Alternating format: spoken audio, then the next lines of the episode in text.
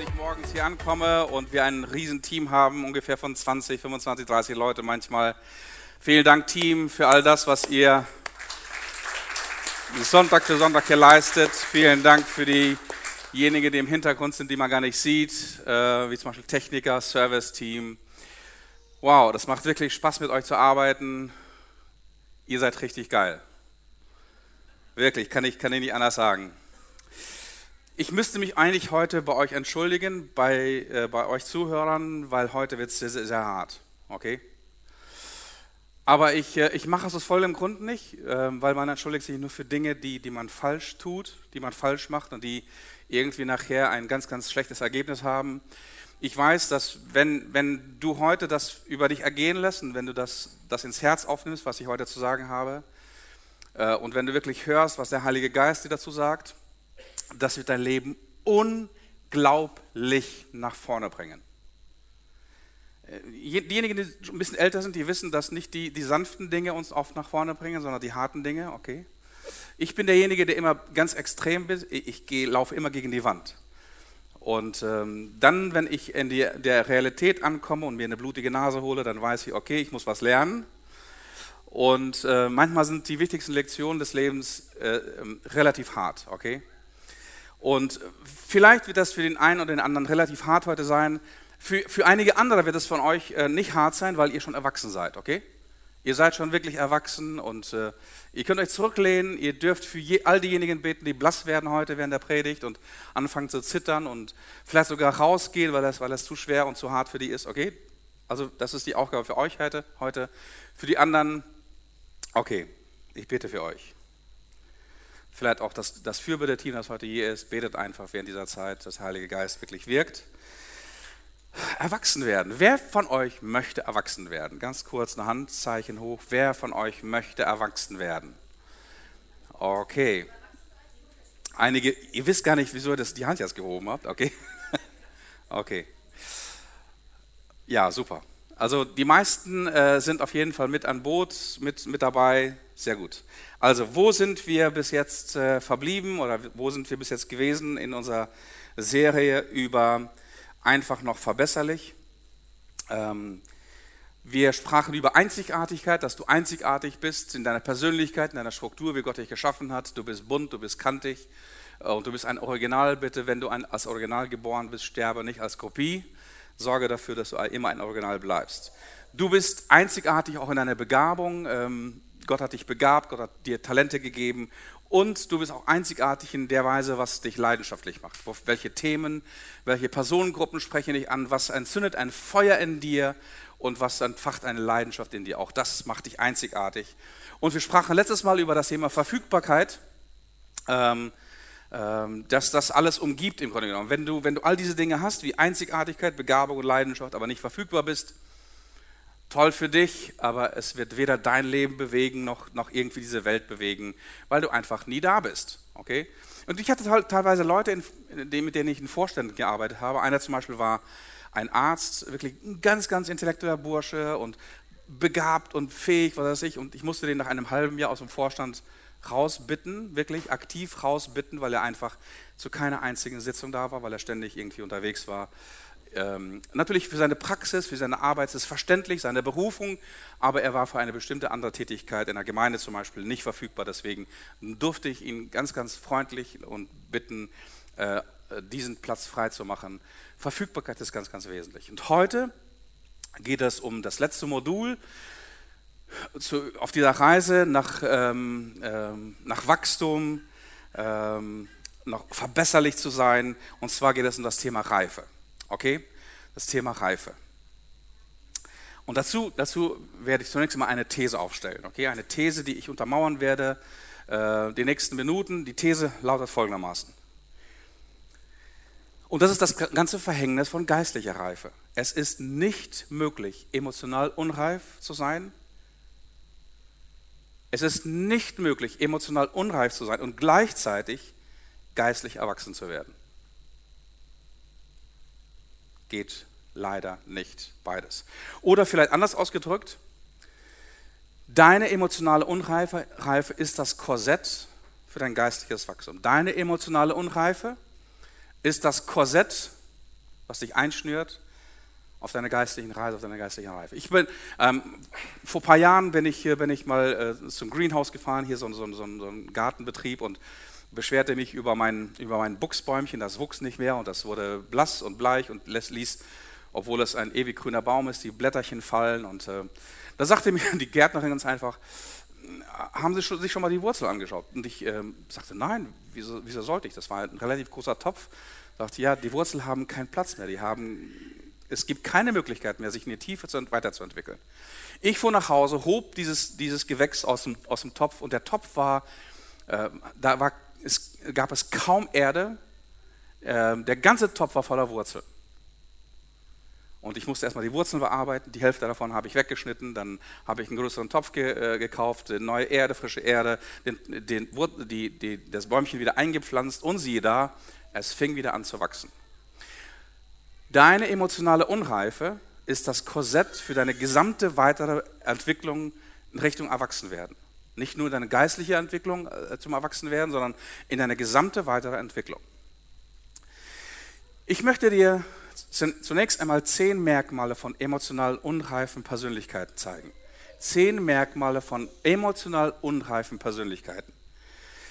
Ähm, vorher habe ich eine Bitte an jeden von euch ähm, Folgendes.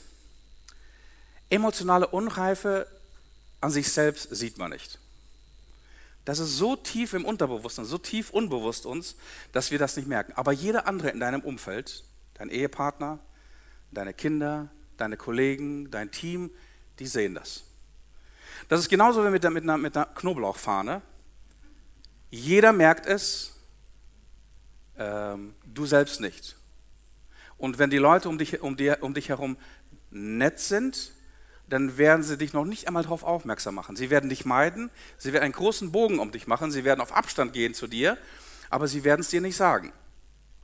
Also so ähnlich verhält das sich mit emotionaler Unreife. Von daher habe ich eine Bitte an dich. Okay? Also nochmal, wer, wer will erwachsen werden? Ganz kurz ein Handzeichen hoch, ganz kurz. Okay, einige wollen erwachsen werden. Okay, ich möchte jetzt, dass nur diejenigen aufstehen tatsächlich, die auch geistlich erwachsen werden wollen. Nur diejenigen bitte aufstehen, die auch geistlich erwachsen werden. Ab, bitte aufstehen einmal. Anderen können ruhig, ihr könnt ruhig sitzen bleiben. Okay, so diejenigen, die aufgestanden sind, bitte dreht euch um und schaut die Leute um euch herum an. Weil gleich bekommst du eine Aufgabe für jemanden, der rechts, links, vorne, hinter dir steht. Okay? Hast du die Leute gemerkt, also diejenigen, die sitzen geblieben sind, völlig in Ordnung. Ihr könnt sitzen bleiben, auch den Rest eures Lebens. Ich, ich sagte es, es wird hart, tut mir echt leid. So, ihr könnt wieder Platz nehmen, okay. Also du hast jetzt die, die, die Leute gemerkt in deinem Umfeld, die geistlich erwachsen werden wollen. Jetzt habe ich für, für diejenigen, die aufgestanden sind, nur für diejenigen, die, die anderen können sich wirklich zurücklehnen die ganze Zeit. Ähm, ihr könnt auch rausgehen, wenn ihr wollt. Das ist völlig in Ordnung. Äh, weil Ihr schmeißt gleich alle zu mir, genau. Also, eine Aufgabe. Denke an jemanden Konkretes in deinem Umfeld, jetzt während der ganzen Predigt. Ich sage, das, was ich jetzt sage, sage ich bei keiner einzigen Predigt, weil, okay, du wirst gleich merken, warum.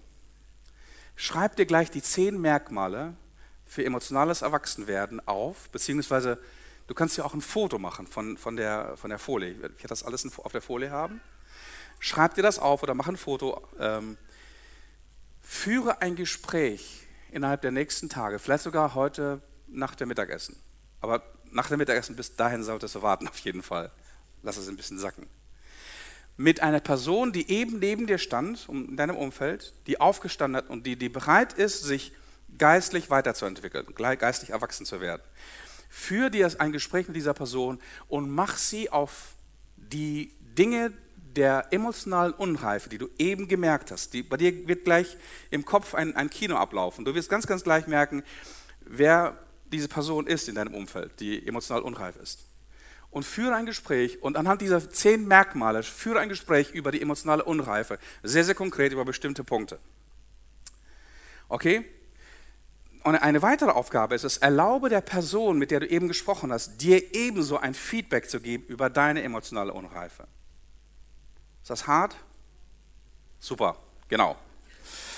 Okay, also zehn Merkmale emotionaler Unreife und Persönlichkeiten. Erstens, Diesen Personen fehlt es oft oder mangelt es an Empathie.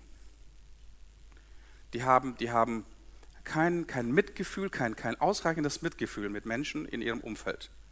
Die haben sehr, sehr viel Mitgefühl mit sich selbst, kaum Mitgefühl mit, mit, mit, anderen, mit anderen Leuten. Ich, ich sehe schon, es rattert schon bei dir, okay? Zum Beispiel, das, das kann dadurch zu sehen sein, zum Beispiel, es gibt eine Gruppe oder du unterhältst dich mit jemandem und jemand in deiner Nähe fängt an, wirklich emotional zu werden und vielleicht sogar zu weinen, weil ihn etwas trifft. Und das ist eine Person daneben,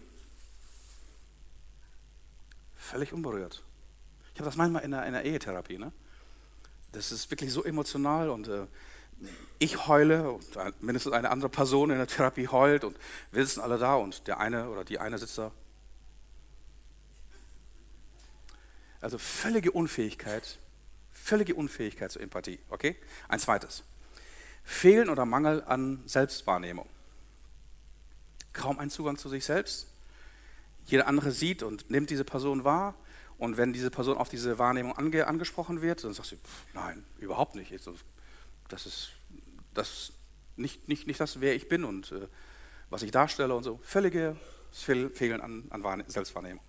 Ein drittes niedrige Frustrationstoleranz. Diese Leute laufen normalerweise immer bei Schwierigkeiten weg. Der Ehepartner läuft in ein anderes Zimmer oder läuft in den Wald. Läuft auf jeden Fall ständig weg. Okay? Oder die sind nicht belastbar. Die, wenn, wenn, es wirklich um Belastbarkeit geht auf dem, auf dem Arbeitsplatz, die sind total frustriert und können, können, sich, können, können ihre eigenen Emotionen nicht regulieren.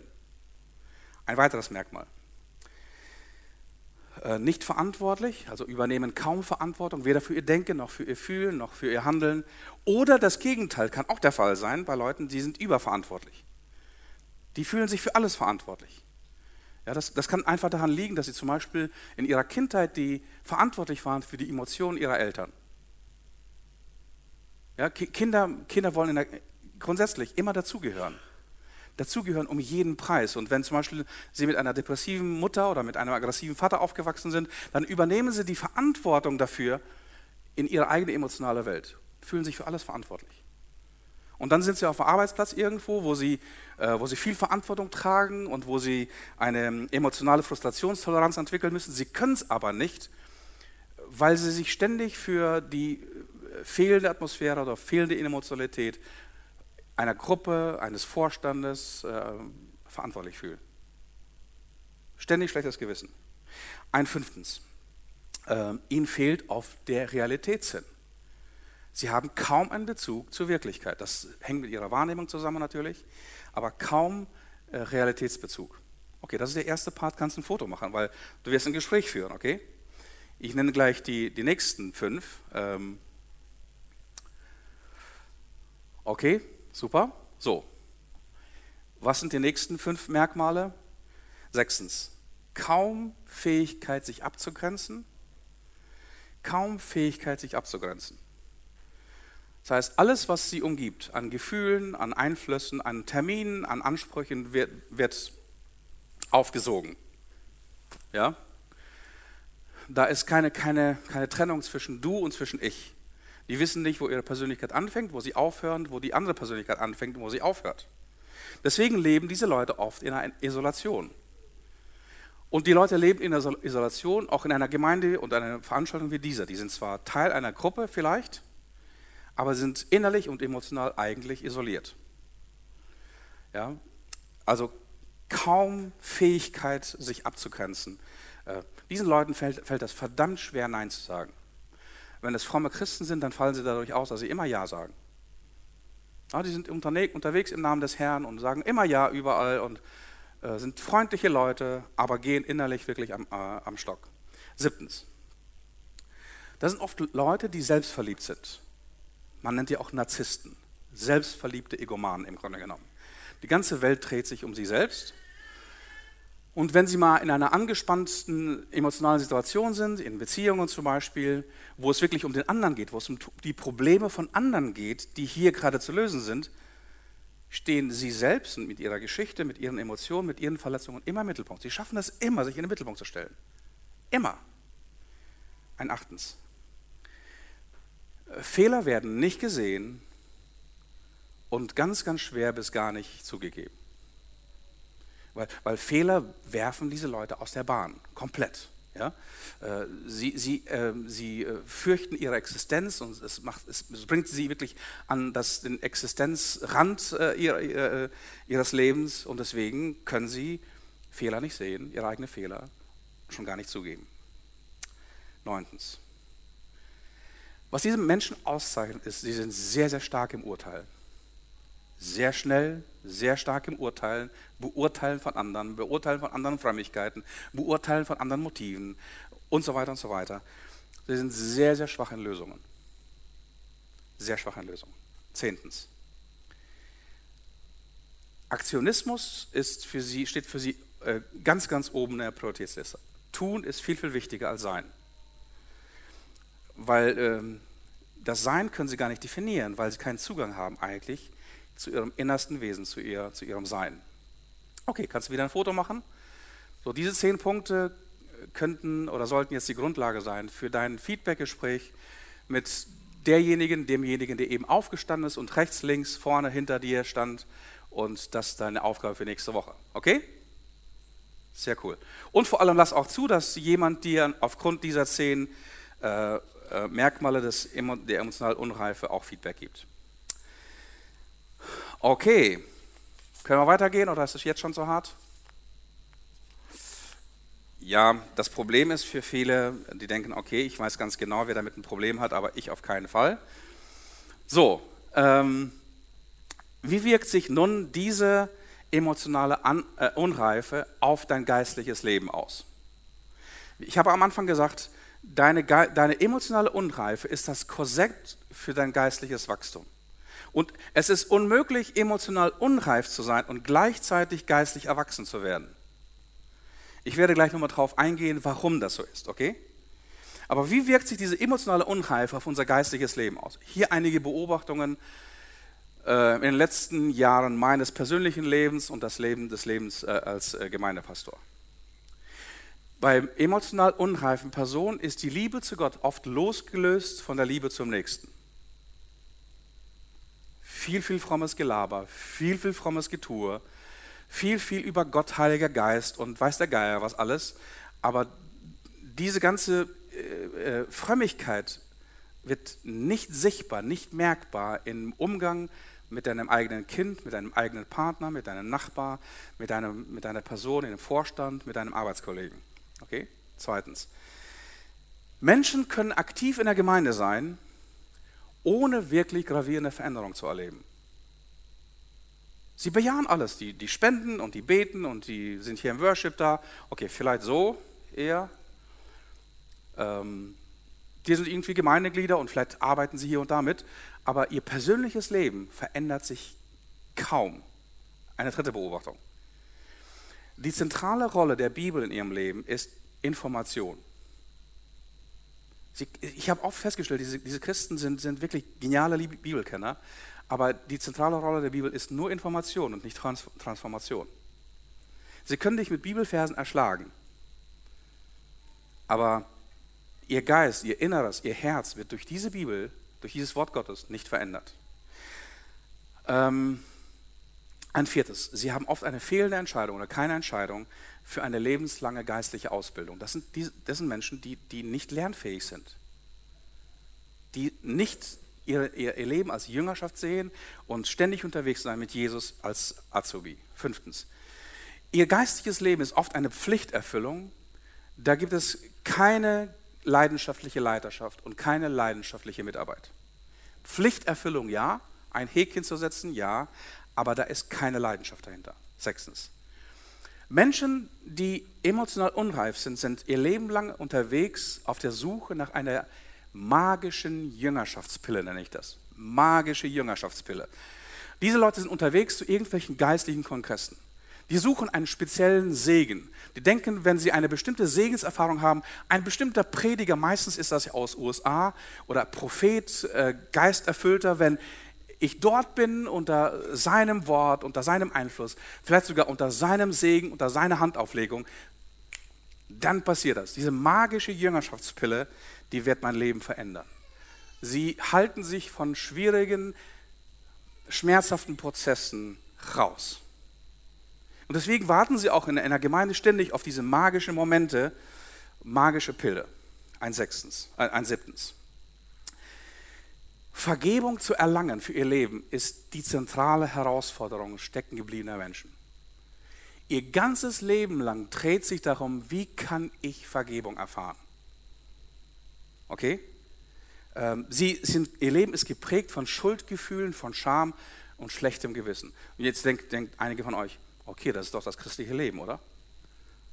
Nein, das ist ein, das Leben eines Vampirs. Gib mir ein bisschen von deinem Blut, damit ich lebe. Damit ich mein eigenes Leben führe. Das ist das Leben eines Vampirs, das ist nicht das Leben eines Christen. Aber viele Christen, die stecken geblieben sind, leben ihr lang, Leben lang. Ihr Leben dreht sich die ganze Zeit um Schuld und Versagen. Und wie bekomme ich einen gnädigen Gott? Wie bekomme ich verdammt nochmal irgendwie eine Lösung von meinen Schuldgefühlen, von meinem Scham, von meinem schlechten Gewissen? Nicht normal. Schuld und Vergebung natürlich ist ein Teil des christlichen Prozesses, aber ist nicht die zentrale Herausforderung. Sie leben oft ihre eigene Spiritualität als die Spiritualität von jemandem anders. Die leben die Spiritualität von ihrem Pastor, von ihrer Gemeinde, von ihrem Umfeld, von irgendwelchen Glaubenshelden, von irgendwelchen Hypergeistlichen, die sie zumindest für hypergeistlich halten, aber nicht ihre eigene Spiritualität. Neuntens, steckengebliebene, zerrissene, desorientierte, überlastete, verwirrte Menschen sind das. Eigentlich immer vom normalen Leben völlig übermüdet und überfordert. Und viele, das letzte, viele von diesen Menschen, die emotional unreif sind, und geistlich nicht wachsen, ähm, sind ohne echte Herzensbeziehung zu Jesus unterwegs. Sie kennen Jesus nicht als ihren guten Hirten, auf dessen Stimme sie hören, auf die Beziehung zu ihm, auf die es an, wirklich ankommt. Sie haben keine Herzensbindung, keine Herzensbeziehung zu Jesus. Sehr, sehr viel Religion, sehr viel Pflichterfüllung, sehr viel schlechtes Gewissen, sehr viel Schuld und Scham, aber keine Beziehung zu Jesus. Okay. Ich habe gesagt, es wird schwer, oder? Okay. Was sind die Ursachen emotionaler Unreife?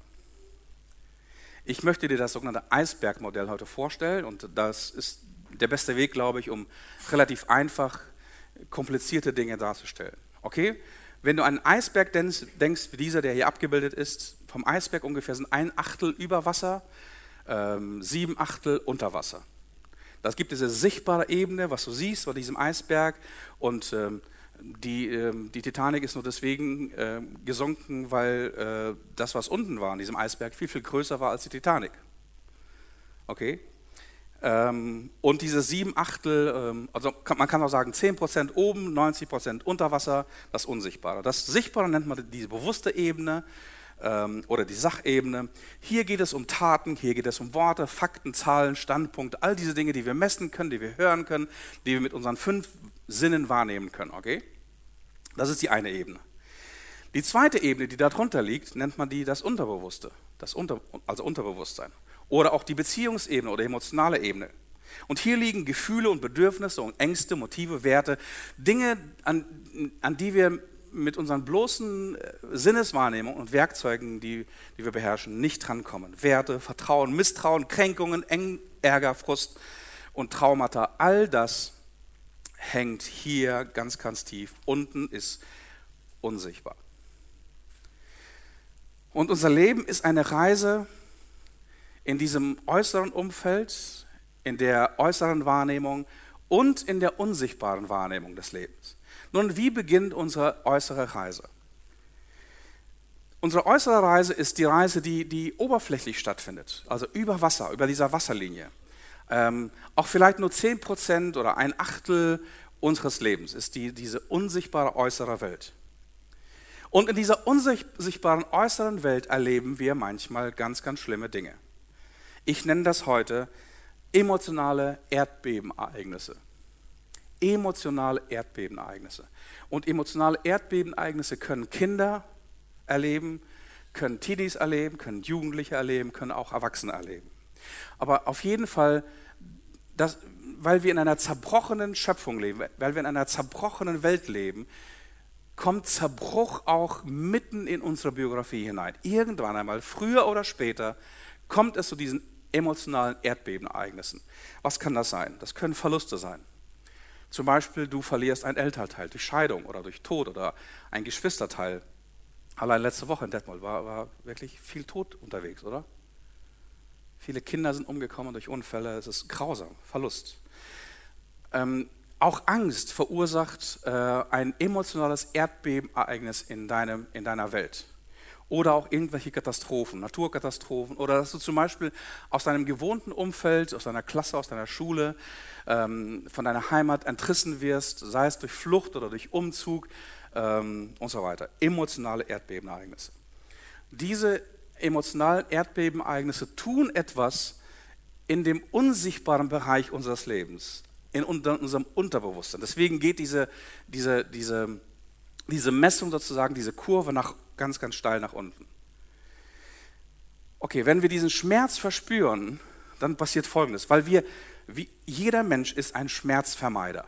Wir mögen keinen Schmerz und wir wollen den Schmerz so schnell wie möglich loswerden.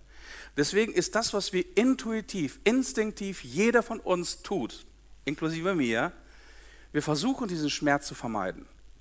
Das, jetzt kommen wir zum zweiten Schritt. Um diesen Schmerz zu vermeiden, gibt es verschiedene sogenannte Überlebensstrategien. Und eine der bedeutendsten, wichtigsten Überlebensstrategien ist, Dinge zu verdrängen. Und äh, dann verhalten wir uns so, dass wir sagen, nein, das kann nicht wahr sein. Das heißt, auch hier, wir fliehen aus der Realität oder wir, wir, wir klagen das Leben oder Gott oder unser Schicksal oder sonst, ja, sonst irgendjemand an, warum ich? Ähm, oder wir sehen uns als Opfer. Das habe ich nicht verdient. Warum passiert das mir? Ich bin eigentlich unschuldig. Und so, so sehen wir, wir erleben tiefe Unsicherheit, tiefen Unfrieden, tiefen Schmerz in unserer, in unserer Seele in dem Teil, was wir Unterbewusstsein nennen, was in der unsichtbaren Welt stattfindet, unser, tief in unserem Herzen. Und gleichzeitig versuchen wir davor wegzulaufen. Durch Überlebensstrategien, wie zum Beispiel Verdrängung. Was passiert weiter in dieser äußeren Reise? Irgendwann einmal in dieser äußeren Reise kommen wir an ein, an ein Ereignis oder an ein Event unseres Lebens, was ich die Mauer nenne.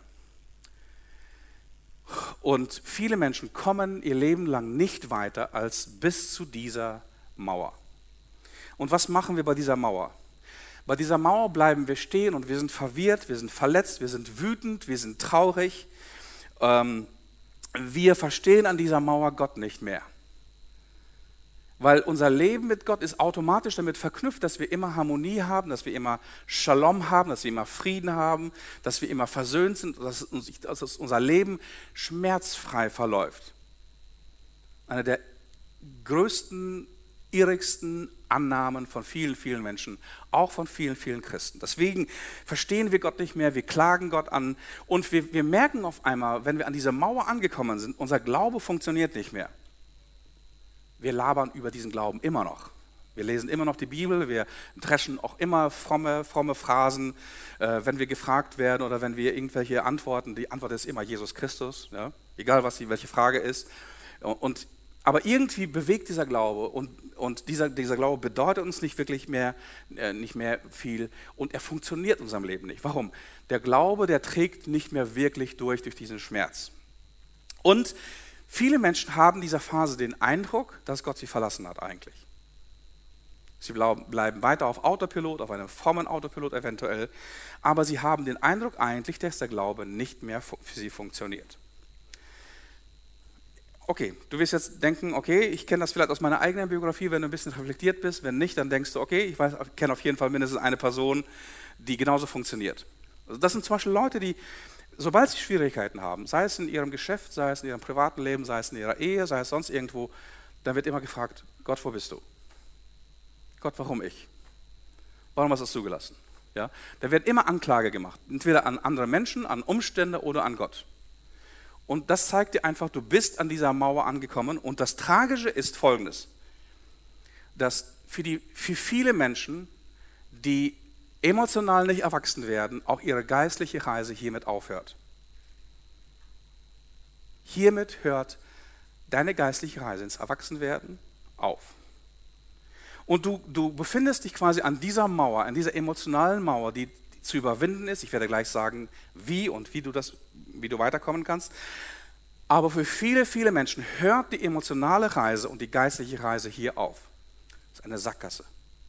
Oder man kann das besser beschreiben, weil du bist ja trotzdem unterwegs. Du, du bist zwar innerlich tot und innerlich bist du stehen geblieben, wie ein dreijähriges Kind vielleicht, emotional und geistlich bist du stehen geblieben.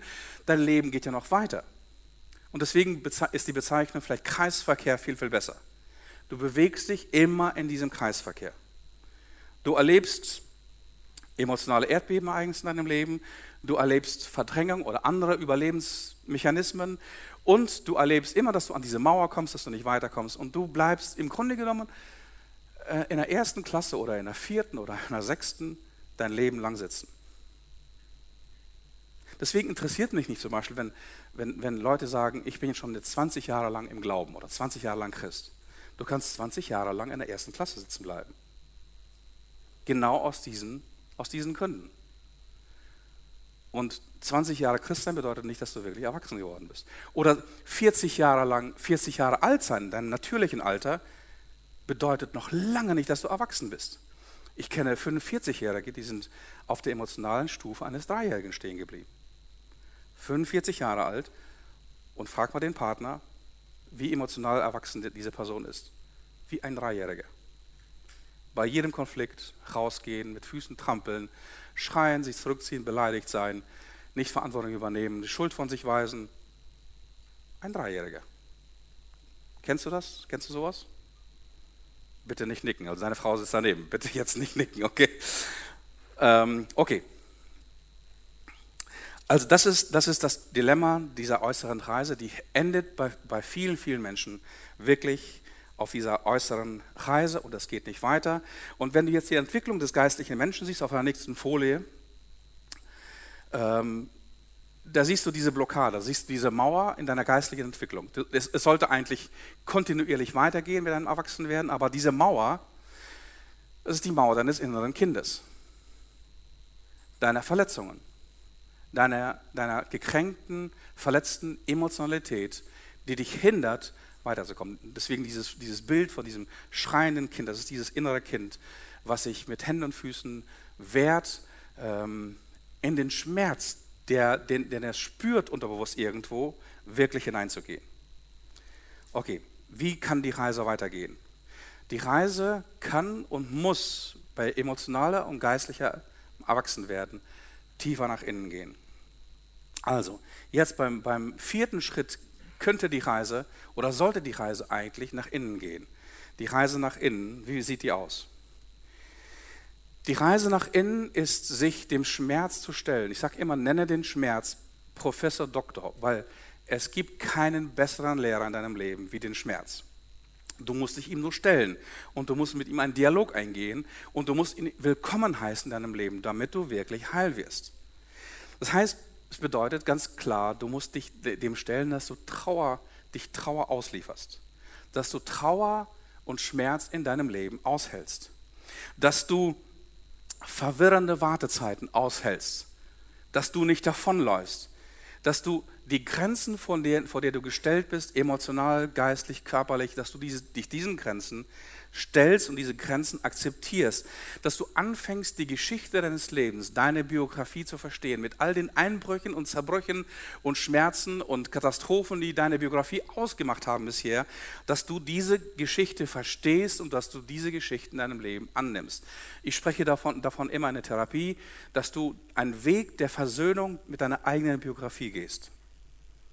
Weil deine Geschichte, deine Biografie ist ein Teil von dir.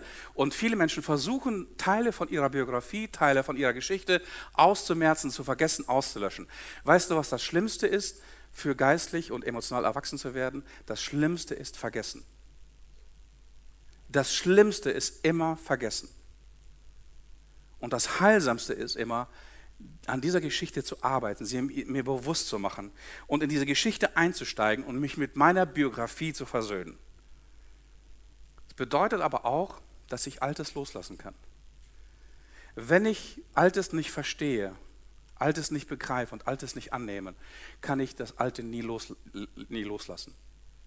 Das wird immer mein Leben treiben, immer unbewusst mein Leben antreiben und mein Leben zu einem ganz großen Problem werden lassen. Und in dieser Zeit der inneren Reise, nach innen tief in meine Gefühle, in meine, in meine Begierden, meine Motive, meine, mein Vertrauen oder Misstrauen, in meine Ängste hinein, meine Traumata hinein vielleicht, werde ich anfangen, meine Werte zu sortieren. Ganz, ganz tiefe Überzeugung, Werte, die mir mitgegeben sind von meinen Eltern, von meinen Großeltern, von meinem Umfeld. Ähm, ich werde es sortieren anfangen. Und ich werde feststellen können, okay, das, ist, das steht mir eigentlich im Weg. Ich muss einige Dinge ablegen. Ist genauso wie bei Altkleidersammlung. Ich muss regelmäßig an den Schrank meiner Werte gehen und dieser Schrank meiner Werte und Überzeugungen ist, ist ganz, ganz tief in meinem Unterbewusstsein. Und ich kann Zugang bekommen zu diesen Werten und muss anfangen, diesen Schrank aussortieren. Das ist gut, das behalte ich, das passt zu mir, das passt zu meinem Leben, das passt schon lange nicht. Das hängt schon seit zehn Jahren im Schrank und ich hoffe immer noch, dass ich irgendwie da hineinpasse, aber ich muss mich davon verabschieden. Ich lege das ab in, ein, in eine äh, Altkleidersammlung und äh, ähm, gebe das wirklich aus meinem Leben raus. Okay, aber diese innere Reise geht noch viel, viel tiefer. Und der nächste Stufe ist die, äh, die Phase der Depression. Oder einige Mystiker nennen das die dunkle Nacht meiner Seele. Wenn ich wirklich an der Talsohle angekommen bin, die dunkle Nacht meiner Seele. Wer von euch gerne würde, würde Zeit verbringen in der dunklen Nacht unserer Seele? Wer von uns möchte gerne sich wirklich so tief kennenlernen, dass es einen wirklich zu Herzen geht, dass es einen den Magen umdreht? Und wer von uns möchte gerne wirklich den inneren Schwein, dem inneren Schweinehund begegnen, der tief, tief in dir lebt? Kaum einer von uns. Wir fürchten uns davon. Und auch als Christen denken wir, okay, warum muss ich dem inneren Schwein, Schweinehund begegnen? Ich kann ja den, den, übertünchen, ich kann ihm ja eine neue Maske anziehen, ich kann, kann ihn ja irgendwie äh, äh, schminken und ich kann ihm ein neues Gesicht irgendwie aufdrücken. Nein, wir müssen diesem inneren Schweinehund begegnen. Und das stürzt uns in diese Depression, in die dunkle Nacht unserer Seele, wo wir wirklich verstehen, wer wir sind. Mit allen Schmerz, mit aller Schattenseite und... Ähm, dann, dann kann es sein, dass das dich wirklich ganz, ganz tief runterzieht. Und ich weiß es nicht genau, ob du schon jemals deinem wahren Ich begegnet bist. Ähm, viele Menschen, die aus einem nichtchristlichen Umfeld gehen, denen fällt dieser Weg in die innere Seele hinein, in die dunkle Nacht ihrer Seele, viel, viel einfacher als Menschen, die in einem christlichen Umfeld aufgewachsen sind. Menschen, die in einem christlichen Umfeld aufgewachsen sind, die sind gewohnheitsmäßig Heuchler. Okay? Die haben es sehr, sehr präzise eintrainiert bekommen von ihren Vorfahren, aber sie selber dann auch später haben die Verantwortung dafür übernommen, immer irgendwie ein anderes Gesicht nach außen zu tragen, als was in ihnen innerlich vorgeht. Aber es ist wichtig, dass wir auf dieser inneren Reise wirklich hier ganz tief in der Talsohle ankommen. Und dann erst, wenn wir hier ganz tief in dem Tal unserer Seele angekommen sind, in der dunklen Nacht unserer Seele, dann können wir einen Neubeginn starten, etwas Neues kann entstehen. Und das ist der, der ähm, sechste Prozesspunkt, Neues entsteht. Und wenn, wir, wenn Neues entsteht nach äh, dieser Reise nach innen, nach dieser dunklen Nacht der Seele, wo wir angekommen sind, wo wir den Schmerz spüren und nicht mehr weglaufen, wo wir das bejahen, wo wir vielleicht nächtelang in unser Kissen hineinheulen und den Schmerz wirklich bis zur Unerträglichkeit spüren, erst dann merken wir, dass wir eine Offenbarung bekommen. Dort in der dunklen Nacht unserer Seele begegnet uns Gott. Gott begegnet uns nicht auf der Spitze des Eisberges. Gott begegnet uns in der Tiefe des Eisberges, in der Talsohle unseres Lebens. Das ist das Wesen Gottes. Deswegen ist die größte Offenbarung Gottes in der Geschichte nicht auf dem Berg Sinai, sondern ganz, ganz tief im Schmerz am Kreuz auf Golgatha und in der Todeskammer. Dort ist die größte Offenbarung Gottes. Die größte Offenbarung Gottes für dein Leben passiert hier, wenn du ganz, ganz unten bist. Und das, vielleicht ist das für, für, für den einen oder den anderen eine Ermutigung, nicht mehr davon zu laufen, nicht mehr vor dieser Mauer stehen zu bleiben, sondern wirklich diese innere Reise zu wagen. Dann erlebst du, dass es nicht mehr um dich geht. Da erlebst du, du lebst in einem ganz, ganz viel, viel größeren Kontext als dein eigenes Leben und deine eigene Biografie. Dass du von Gott gehalten wirst, dass Gott dich liebt, dass Gott dich umarmt, selbst wenn du den ganzen Mist, die Dunkelheit deiner eigenen Seele entdeckst. Was dann passiert, ist folgendes. All das, was dich, was dich dazu bringt, an der Mauer stehen zu bleiben, es ist oft Menschenfurcht und Angst. Was werden die anderen Menschen sagen, wenn sie erstmal wirklich erfahren, wer ich wirklich bin? All diese Menschenfurcht fällt von dir ab. Du kannst sie wirklich ablegen weil du merkst, wer du wirklich bist und warum du geliebt bist und warum, warum du gehalten bist. Und dass Gott dir begegnet mitten in der Hölle deines Lebens, mitten im tiefsten Zeit, Tiefpunkt, wie der Psalmist im Psalm 139 sagt, erhöbe ich die Flügel der Morgenröte und führe auf zum äußersten Rande des Meeres, so bist du da. Und bettete ich mich im Sheol, also im Totenreich, so bist du auch da. Genau das erleben Menschen auf der Reise nach innen. Alle Menschenfurcht fliegt von dir ab. Du nimmst einen Zerbruch des Lebens an. Und ähm, du, wirst, du, wirst, du wirst merken, dass dir Gott hier begegnet.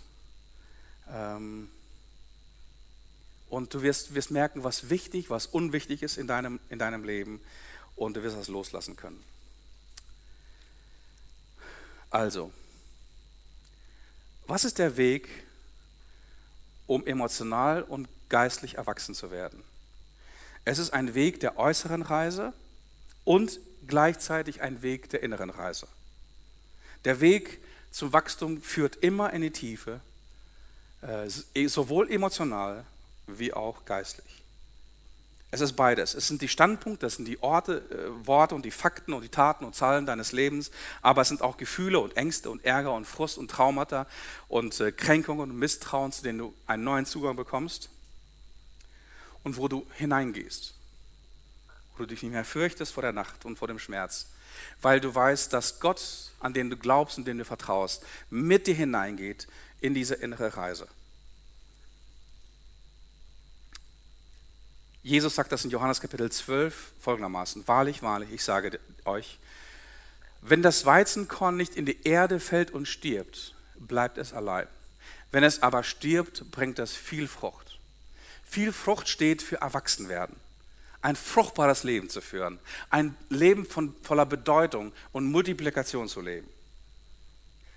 Aber die Grundvoraussetzung für dieses Leben in Frucht ist, dass du dich aufmachst und dass du die Mauer deines, deines äh, äußeren Lebens durchbrichst, dass du in die Reise nach innen gehst, die Reise in die Tiefe ganz bewusst zulässt. Also, ich habe am Anfang gefragt, äh, wer von euch ist bereit, geistig zu wachsen? Bitte aufzustehen. Ihr seid aufgestanden, ihr habt euch angeschaut. Jetzt eine konkrete Aufgabe. Äh, derjenige oder diejenige, die emotional bedürftig ist, emotional unreif ist die merkt das genauso wenig wie derjenige, der eine Knoblauchfahne hat. Wir merken es nicht. Und wir dürfen einander nicht egal sein. Wenn wir, wenn wir mit Menschen zu tun, sind, zu, zu tun haben und, und, unterwegs sind, die sowohl emotional stecken geblieben sind, wie auch geistig stecken geblieben sind. Die Bibel fordert uns auf, einander wirklich in Liebe zu dienen. In Liebe zu dienen, dran zu, äh, zu bleiben. Einander wirklich zu helfen, einander den Spiegel vorzuhalten. Und das kannst du tun nimm diese Aufgabe wirklich an. Manchmal wird das eine Aufgabe sein innerhalb der, der Partnerschaft, manchmal innerhalb von Freundschaften, manchmal innerhalb von Kollegium, manchmal in, innerhalb eines Teams, dass wir den Mut haben, uns den Spiegel der emotionalen Unreife vorzuhalten und Dinge bewusst werden zu lassen, sacken zu lassen. Ähm, aber dann lauf nicht davon, sondern sei, sei bereit, dass jemand dich ebenso reflektiert und dir, dir ebenfalls sagen darf, wo du emotional stecken geblieben bist, wo dein Schatten ist, der, dem du ständig davonläufst. Also nochmal zum Schluss. Emotionale und geistliche Reife gehen Hand in Hand miteinander einher. Beides sind eine Reise in die Tiefe, durch die Mauer und in den innersten Zerbruch. Und das ist der persönliche Weg von Tod und Auferstehung.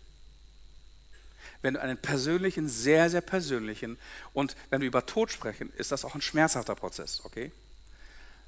Ähm, wenn wir diesen Prozess, diesen Weg gehen werden, dann werden wir sowohl Tod wie auch Auferstehung auf einer sehr, sehr persönlichen Ebene erleben. Ich möchte, dass das Worship-Team nach vorne kommt.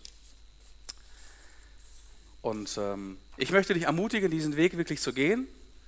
Und ähm, auch mit jemandem gemeinsam zu gehen. Sehr, sehr oft ist das nicht möglich, dass du aus dieser emotionalen Unreife herauskommst, weil die Angst vor dieser Mauer äh, so stark ist. Und einige von euch sind schon 40, 50 vielleicht und die sind immer noch emotional sehr, sehr bedürftig und auf der Ebene eines Kleinkindes geblieben. Und das nächste Lied, was das Worship-Team nochmal singen wird, was sie schon gesungen haben, ich tauche ein. Ich tauche ein, wäre das, wär das möglich? Ähm, gibt vielleicht dir nochmal den Mut, in welchem Zusammenhang dein Leben steht. Wer dein Leben wirklich hält. Und ich, wenn ich weiß, dass ich in Gottes Hand sicher bin, dass ich geliebt bin, egal ob ich durch die äußere Reise gehe oder durch die innere Reise gehe, ich bin wirklich gehalten, ich bin geliebt. Das gibt mir Mut, wirklich diese Reise zu gehen, oder?